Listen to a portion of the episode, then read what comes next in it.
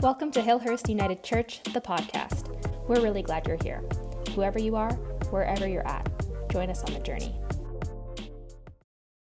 We're delighted to have uh, Ross Lockhart here. Ross uh, and I have known each other, I'm going to say 15 or years or so. Uh, Ross grew up in Winnipeg. Any Winnipeggers out there? There's, yeah, there you go. Some people from Winnipeg. Then uh, he went to Emmanuel College in Toronto, which I did. I graduated in 87. You did in a little later. A little bit later, yeah. bit later. By then, the shrine for John Pentland was Yeah. always, uh, you know, had to have someone light gone. the candle every day, Right. and yes, yeah. Okay, that's a long time ago. Uh, then he uh, was ordained and moved to Dryden, Ontario, with his partner Laura. Great spot, Northern Ontario. Uh, then from uh, Dryden to Belleville. Yes. Belleville to Vancouver. Vancouver School, uh, Van- West Vancouver uh, United Church, then to Vancouver School of Theology, which is where I met Ross. We were both on the board of Vancouver School of Theology, and he teaches there. Uh, and we're thrilled that he's here. He has a presentation he presented yesterday on mission.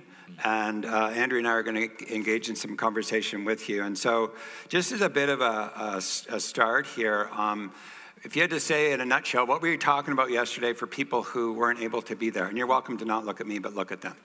That's great. Well, thanks, Hillhurst, for having me and for hosting uh, Vancouver School of Theology professors this month. I know at faculty, when this came up, we were all very excited to, uh, to come. So thank you. Everybody wants to come to Calgary in January. Absolutely. and I think I picked the best weekend to be here. Um, so, yesterday we had a great conversation. I was sharing some of the research uh, that I've just uh, finished and is moving towards publication. It was a five year study on Christianity in Vancouver. Obviously, not an exhaustive study, but 14 different sites uh, that I visited. It was an ethnographic study.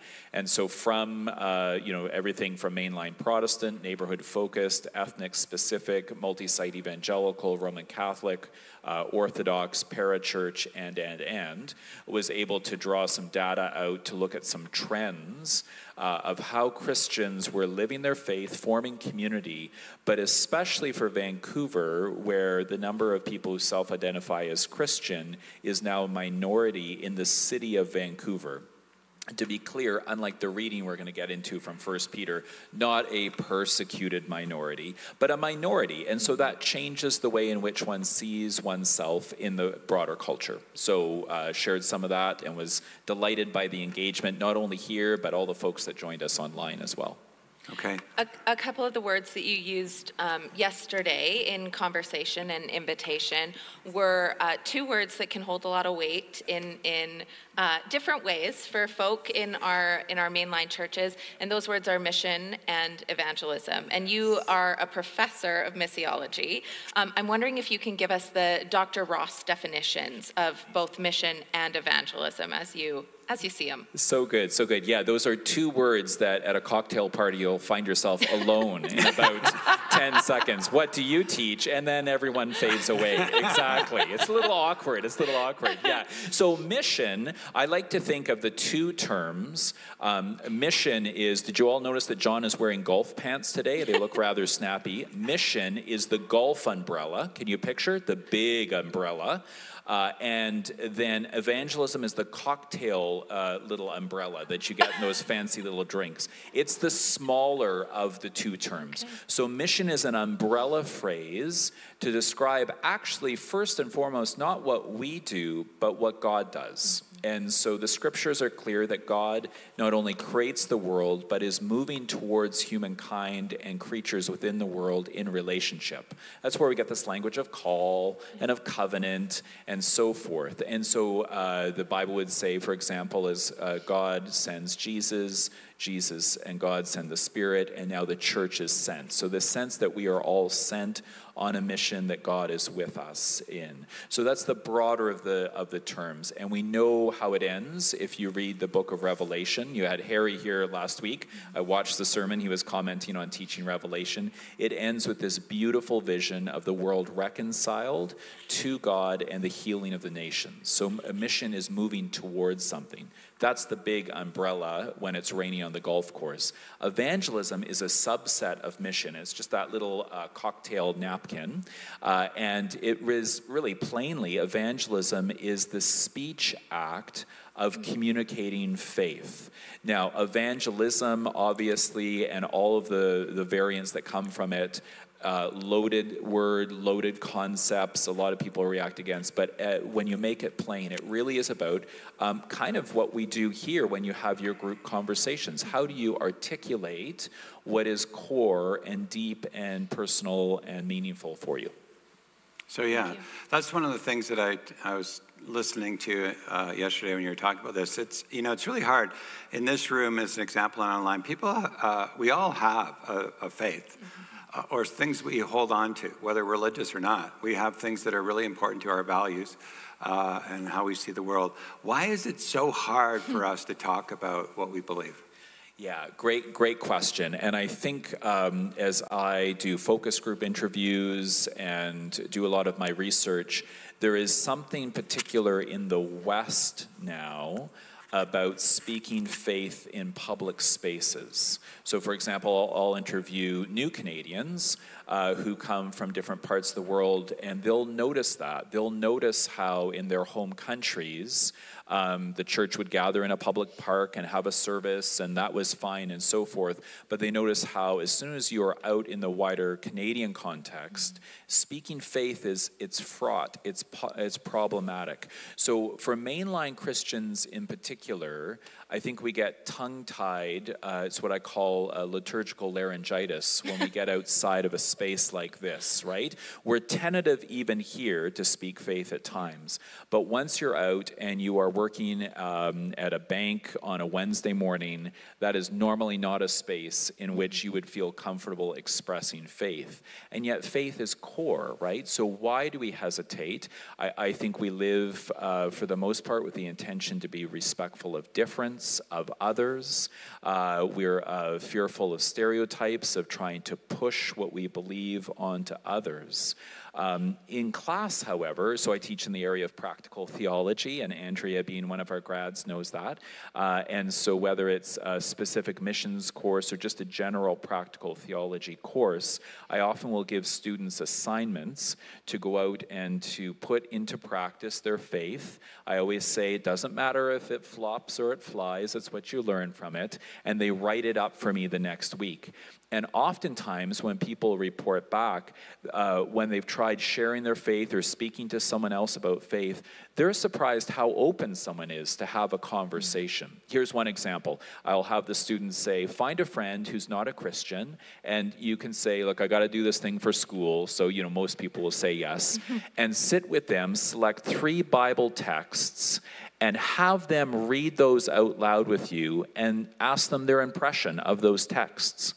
Now, I don't think maybe once I've had a student say, I asked someone and they said no. Almost always, people will say yes, they're interested. And then their friends will say, So, like, I think this is what it means. What does it mean to you?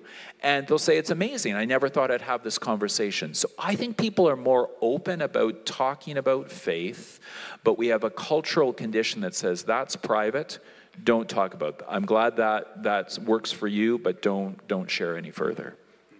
We, we hear over and over again when we're in environments like this that the message that we preach or that we read about or that we talk about is a countercultural one. Yeah. And I just love this invitation into uh, making ourselves a little uncomfortable yeah. so that we actually embody what that counterculturalism feels like because yes. it's not, it, it, it doesn't feel like smooth sailing necessarily. Right. Exactly. But I think one of the things that we talked about yesterday quite a bit was this move from a Christendom society into a post Christendom society. Right. And you gave a really great example as to what that might look like in terms of democracy, which I think would be really helpful for, for these folk. And then I have a question. Okay, so good. So this comes from the fancy term when you finish a PhD, the person who supervises you, ready for it? Dr. Vader awesome, at least in Europe, which sounds like Darth Vader. So Stefan Paas, uh, who supervised my research, exactly, a wonderful professor of mission in Amsterdam. Uh, he's he's offered me this image uh, a number of times, and I do find it helpful. He says, if you want to try and get a sense of what faith was like for people in Western society um, when church and state were yoked together, he said it would be more akin to the way in which we think of democracy in Western societies today. So if we go out briefly because it's cold with CBC or CTV or Global and a camera crew, and we stick a microphone in front of people as they hurry along the street in Calgary, and we ask them the question, Do you believe in democracy? What do you think is going to happen? you know, nine out of 10 will probably say, What? Yeah, okay, yeah, I believe in democracy. I'd like to think you'd find one anarchist on the streets of, of Calgary who would say, I don't believe in democracy. Okay, so most people would, fair enough. But then the next question is uh, Did you vote in the last federal election? What do you think would happen then? The numbers would drop. We know they drop. Uh, so maybe five or six out of 10 and then you ask a follow up question and you say, Do you hold formal membership in a registered Canadian political party? Mm-hmm. What happens then? Maybe one, maybe two. And Stefan Paas said that would be a, a more helpful way to understand Christian faith during Christendom. It's not that everyone was particularly pious, but it's more that there was this general floating in the cultural uh, in the culture consensus that people were Christian. You had to attend Mass once a year during the Middle Ages to, to stay in good standing, right? And then you had people who were more pious and actively involved. And then you had the religious elites, the professionals, monks and nuns and others who would pray on your behalf and hold that life of faith. And so, in many ways, now we see that kind of unraveling uh, in a time and a place where it is perfectly socially acceptable even normal, dare we say, uh, to be uh, a good citizen and to be a secular person as well. So, so then, as a missiologist, what would the gift of this time and place in in this post Christendom state? Yeah. Um, what what are the gifts of this opportunity that's in front of us? Yeah, great question. And I think there are many there are many gifts, and I think the gifts include um, uh, the potential for uh, a deeper, more real and raw and honest shared life together. Um, I see it in congregations that I visit when uh, cultural conditioning no longer compels people to be part of a faith based community. Uh, often, like the invitation that you offer here at Hillhurst, you have to trust that people who are coming now are coming out of a deep desire to connect one with the other and with the divine. And I think for me personally, that's a far better space to, to live and to serve as a faith leader in than in one that some of us do remember, where um, you know people would still uh, prize putting board member or elder on their resume as a way of being uh, kind of getting one leg up in society and so forth. Right? There is very little social prestige left uh, in saying that you're connected with church, which I think is a wonderful uh, gift of this post Christendom time, where we're looking at forming Christian communities differently. So when you, and you talk about forming Christian communities differently, what's, what are some of the characteristics of those communities? Yeah, well, I think, you know, I, I, appreciate the way that you have your clear values here at Hillhurst. Um, I'm, uh, I study not only established congregations, but also parachurch organizations uh, and house churches. And I'm seeing, at least uh, in the Vancouver area, uh, significant growth in the house church movement, uh, simple church, and so forth. And often, what's at the core of that is longing to be known and to know others. Mm-hmm. Yesterday, I shared some of the work, and uh, in Alberta, you would have your own foundations that would do this kind of work. The Vancouver Foundation in 2012, and then again in 2016, commissioned a significant study uh, of Vancouverites, and by significant, I mean 3,000 people interviewed, 200 agency leaders interviewed, uh, and it's called the Connections and Engagements Report. Uh, and it was startling the data that came out of that, including just how lonely and isolated people are. Uh, one of the questions was if you were going away on a holiday, which one of your neighbors would you ask to bring in your mail? And an overwhelming majority of people said, I, I don't have one person. I could ask to do that, right? And so, what is it that we do here as Christian community? We gather together, we worship God, we care for one another, we take our faith out into the world, as you do every week, uh, encouraging people to live their faith uh, beyond this place. And that sense of being knit together, whether it's in a house church, a congregation, or some other kind of ministry, I think is a gift that people don't find other places. Yeah, I think there, I hear this all the time from people, friends of mine who don't go to church, that they uh, they're not so sure about religion, but they sure miss a, a public place and space where they can talk about meaningful things, important things. You know, there's some people who say it's not what you say, it's what you do. What do you say to that? It's not what you say, it's what you do. Um, I think that is. Uh, partially true. Um, yesterday I mentioned uh, the threefold from Darrell Guder, who uh, is a mentor of mine, retired uh, professor emeritus from Princeton Seminary. Uh, and his uh, definition of witness, as you'll recall, is threefold. He speaks in terms of being, doing, and saying witness. So, being your character is one way in which you show the world what you believe. I think instinctively we know that to be true. Like, if someone's just a jerk, does it really matter what they say or what they believe? They're just a jerk, right? uh, and so, how you exist in the world, uh, your character is uh, a, a significant form of witness. How you act to your your question. The actions you perform is important. Um, but I have to say, as a professor of mission, what you say as well is, uh, is really important, and, and that's the speech act. Call it evangelism, call it faith sharing, call it testimony, whatever you'd like. The way in which we articulate what is core, uh, which again is part of the reading from First Peter today, is important. Now, whenever I, I am doing congregational resourcing, there is at least one person who will come up and say, "That's all very nice, Ross, but you know, I've heard the quote from Saint Francis." Preach always, and when necessary, use words. So I don't think it's necessary to use words. Now, there's a couple of things with that that's problematic. Number one, Francis never said that. That's attributed to St. Francis. That's highly problematic. And you can go on like meme generators and you'll see it like everywhere on the internet. And at the bottom it says St. Francis. He never said that. It's ridiculous. Okay. Do you want to know what he actually said? Yeah. What he actually said was there is no point walking somewhere to preach unless your walking is your preaching. Hmm. Isn't that better? Way That's better. so much better, right? so, like, yeah, we should go and share our faith uh, in the workplace, in the home. And by share, again, I don't mean impose, but, you know, John and I were out for dinner last night. We had a great meal. We can tell you about what we had afterwards. I can tell you the dish I had. I can tell the ambiance. I can tell you the cold weather alert, the power grid's going down, emergency alert we got on our phone. I can tell you everything about that. I'd be happy to. I'm not hesitant telling you about dinner. But why is it when it comes to something that's so core and important as our faith, we kind of freeze up, right? So I think it all goes together. I think the false dichotomies of either acting or speaking, we just have to find a way to integrate those. Acting and speaking. So for you personally, when was the last time you feel you did what you invite students to do? Mm.